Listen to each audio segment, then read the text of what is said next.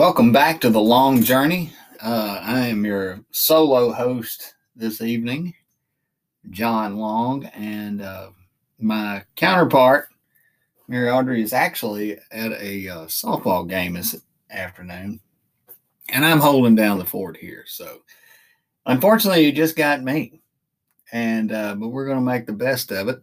I hope everybody has had a great week. Turkey season here in Mississippi rolls right on along, and uh, it's really coming to to an end here uh, the next couple of weeks. And um, it's been a great uh, a great unusual season.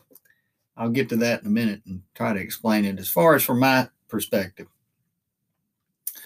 uh, we're to be talking a little bit about that uh, this afternoon, but a majority of what we're going to be talking about is how I approach turkey hunting on public land. Now, let me say this I am no expert. Um, give you a little background. When I started turkey hunting back in the 1970s, late 70s, early 80s, um, a lot of our hunting was done on private land. We had access to a lot of private land, and any of these of you out there that hunted back during those times, you'll know that uh, people didn't mind you hunting on their property, at least where we hunt in the southeast. Uh, you pretty much could hunt anywhere you wanted to, and um, and it was just a kind of a open gate policy. Uh, they everybody respected the land, and then with the invention of the three wheeler, I think it kind of ruined a lot of that hunting for us. I, I've talked to several people that agree with that. And people were leaving gates open and, you know, accessing places with uh, ATVs and and things like that, and just not respecting the land. And and landowners got fed up with it. Said nope. And then you had, uh, you know, people wanting to come in and lease the land. Here's we'll give you a certain amount of money, and we'll, uh, you know, you can lease our property and you know they were making a profit off of it. Um, so you know and and keeping a lot of people off of it. So but anyway uh, my introduction of public land, public land hunting came out of a out of a uh, really uh, a need uh, for more places to hunt. And from that you know that's you, you're you're walking into an entirely different ball game, and that's what we're going to really be talking about this this evening. But um, one of the things that I think we need to address right up front, I think, and it's always a topic of discussion, is that um, public land hunting is different than private land hunting. That is answered with and and again, all of this, what I'm talking about, is my opinion, my approach.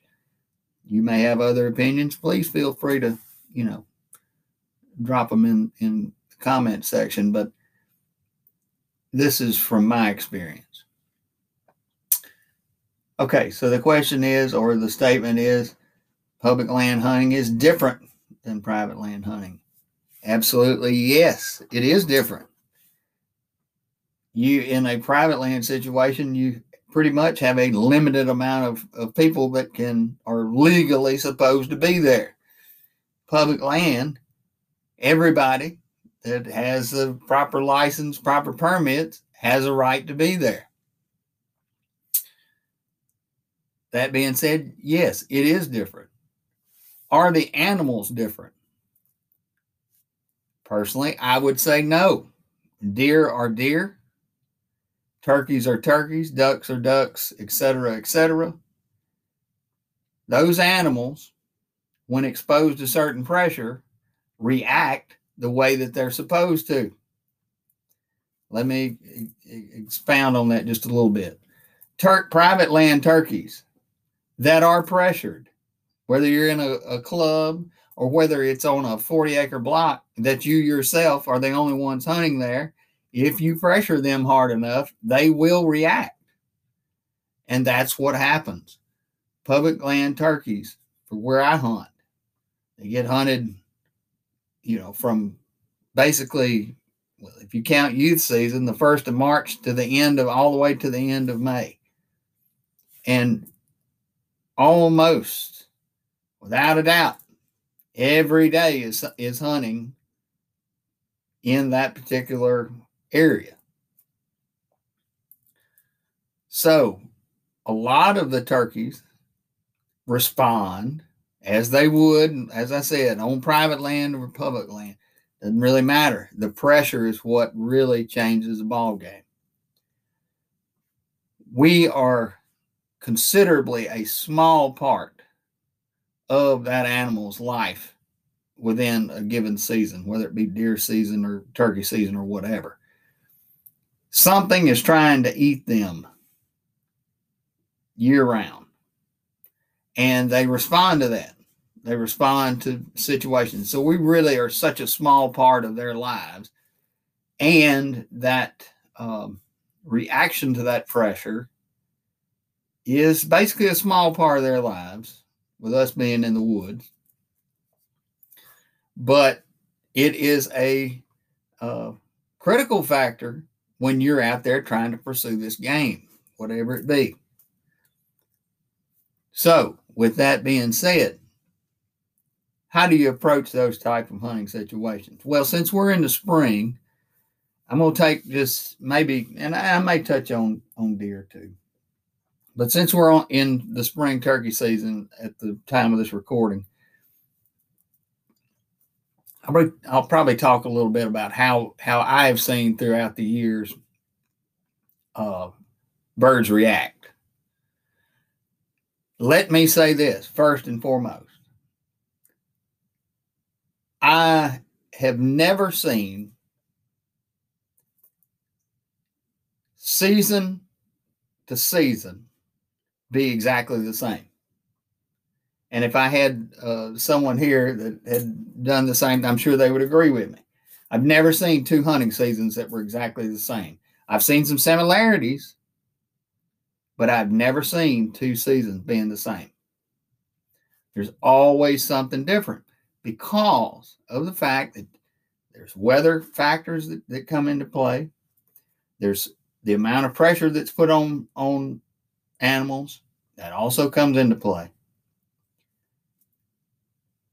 How much game is harvested, actually harvested, comes into play as well. So, no two seasons are the same. It's absolutely it's it's you know you may have stellar seasons back to back, but we're talking about each season has its own difficulties, has its own celebrations and its you know triumphs and all that. But no two seasons are the same. So, how do you approach that from a public land hunting situation? or from any situation for that. But because I hunt 99% of the time on public land, I'm here to tell you uh, the way I approach that and how that relates to and how I relate my style of hunting to pressure. So I think we've talked about in in uh, maybe a previous episode my normal scouting routine, and I'll just and of course I'm scouting nonstop. If I'm in the woods turkey hunting, I'm scouting for deer.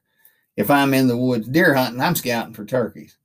So it's it's never ending. It's a never ending cycle.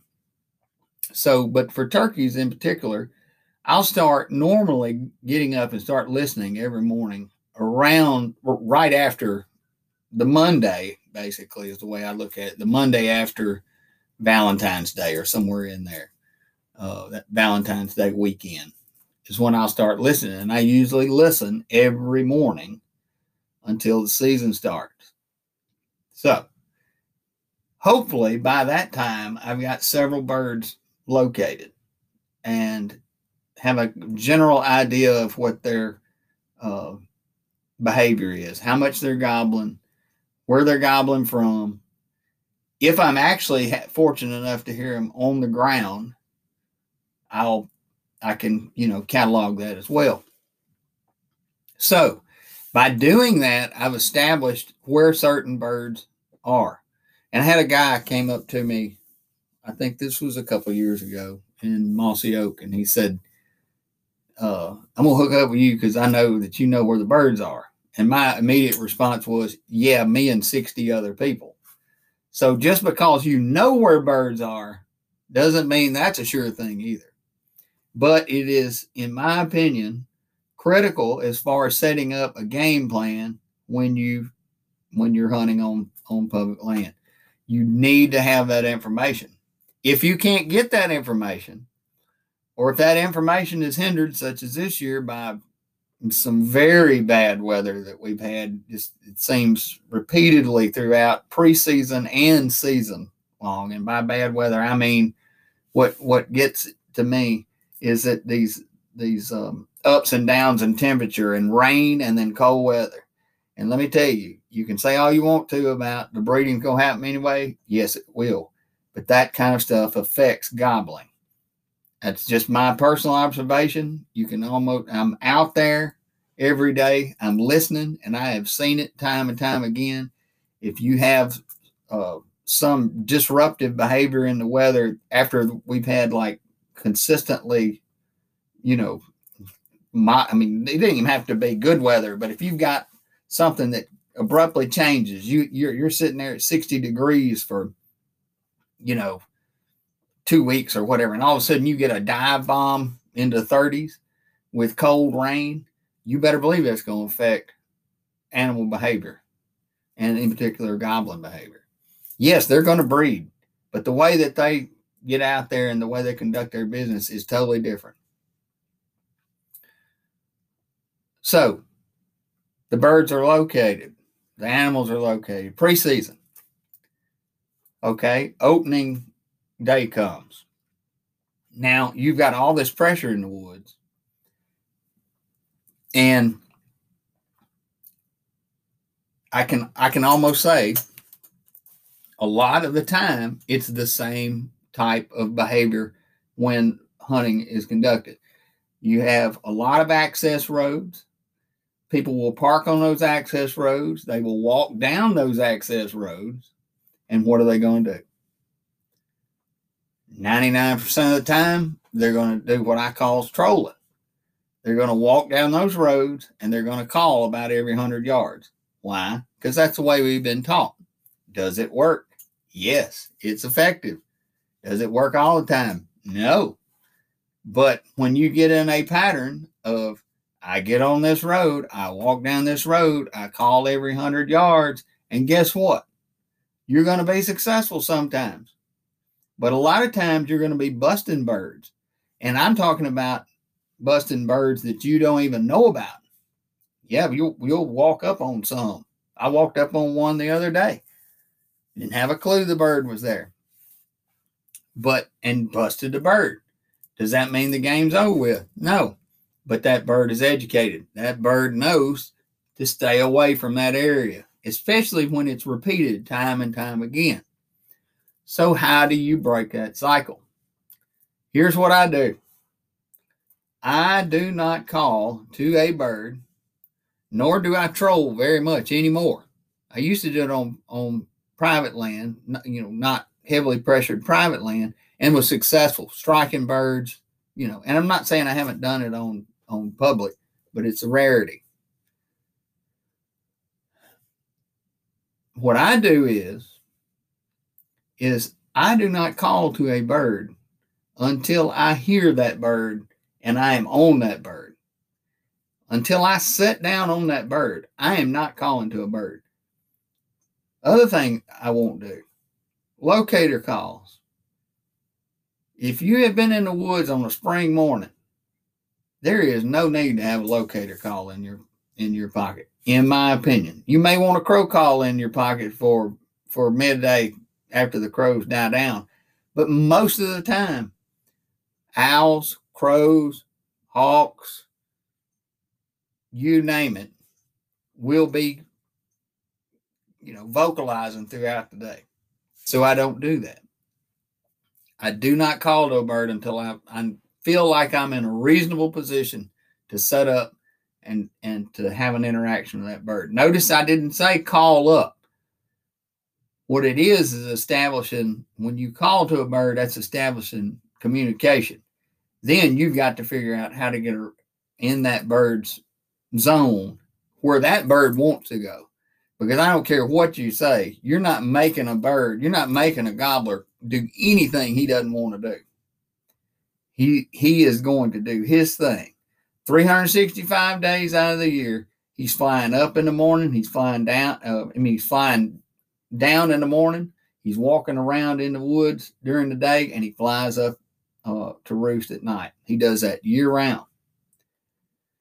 What you want to do is figure out a game plan that is as least intrusive into what his normal routine is to where you can get in a position to kill him. So, walking down through the woods, squawking on a box call from seven o'clock in the morning till eight thirty, and then you leave the woods is not the way to do that.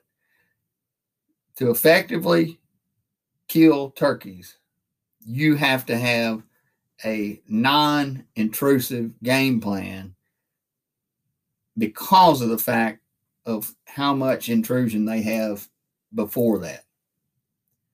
I've seen it. I've seen folks, you know, walk through the woods with decoys practically on their head, you know, things like that. You have to come up with a game plan that is different than what everybody else is doing.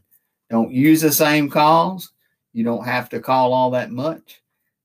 But what you have to do is to find the birds. That's that's rule number one, and then figure out how to do it. The more you go out and try to call to a bird, the more that bird is going to become more suspicious. And you'll say, "Oh, well, they're calling year round." Yeah, they are. But when you're calling from the same location, and that, and you be, believe me, I I firmly believe that they know when somebody's in the woods. I mean, they they're in the trees. They hear all this activity. They, it doesn't take long for them to figure out there's a part. they're not they're not uh, actually saying this in their brain because they don't have that bigger brain. But to say, you know, to hear gravel popping, truck door closing, somebody walks down the road, calls a little bit. I get busted once. Guess what? That's a danger to me just as much as it would be uh, a coyote walking through, you know, a strut zone or whatever. So keep that in mind. You have to kind of you have to be really gentle. Now, when you establish and figure out if a bird's hot or not, and I've and I've seen this before on public land late April during our season. People say, "Oh, well, birds don't gobble all that much late season." You have to find the right bird because I've called up, I've killed birds that were gobbling their heads off after you think there is no way they're they have been pressured so much they're not I haven't heard in heard a bird. The fact of the matter is is you can't kill them on the couch, and I know that's a that's a big um, I don't know what you what do you call it uh, I don't know I need I need my partner here to to help me with that but it's a cliche, I guess you could say, or a common statement. You have to be in the woods to know what they're doing. And and that's that's the only way that you're gonna be out there. But to go out there just randomly calling through the woods, I think you're asking for more damage than than you know production. But again, that's been my experience. Once you find something, and, this is a, another thing too, it is hard to get hung up on a bird. I've done it um, more times than I than I really care to admit. But when you get on a a gobbling turkey, and time and time again, morning after morning, he is doing the same thing, or not doing the same thing, but at least gobbling enough to keep you interested, and you are having difficulty with him. And I have spent days on days trying to kill, you know, birds. And more times than not, I'm not saying it can't be done. And let me say this most of the time, if I can find a bird that is gobbling late season, that's key, late season, I tend to hang more with that bird than I would be if it was early season and I was hearing some gobbling, and then, you know, then trying to stay there all, you know, for a month on end. I'm not going to do that. I've wasted a lot of season time on a bird that was not ready to, to kill, where I could have been finding a bird that was a lot more responsive and a lot more, um, you know, so to say three day, three consecutive days, that's a lot. Early season, maybe a week. Late season, I can see that, especially if you're not finding birds in other areas. So, you know, I've seen people get possessive of a bird, and that's fine. You know, I'm not going to try to go in there and kill you bird, but what I'm trying to say is, is don't waste your whole season on one bird because if you really want to get out there and kill a bird, get out there and find one that's that's ready to to die, because that's all it really takes. Um, finding a bird or or fooling around with a bird that gobbles good on the roost and then hits the ground and maybe gobbles twice within three hours, you need to move on. Come back your chances of killing that bird are really not all that good, and somebody else's is not really all that good either, unless they get really lucky. But you need to move on to, to greener pastures and try to find a hotter bird, and then come back to that one when when it's a better time.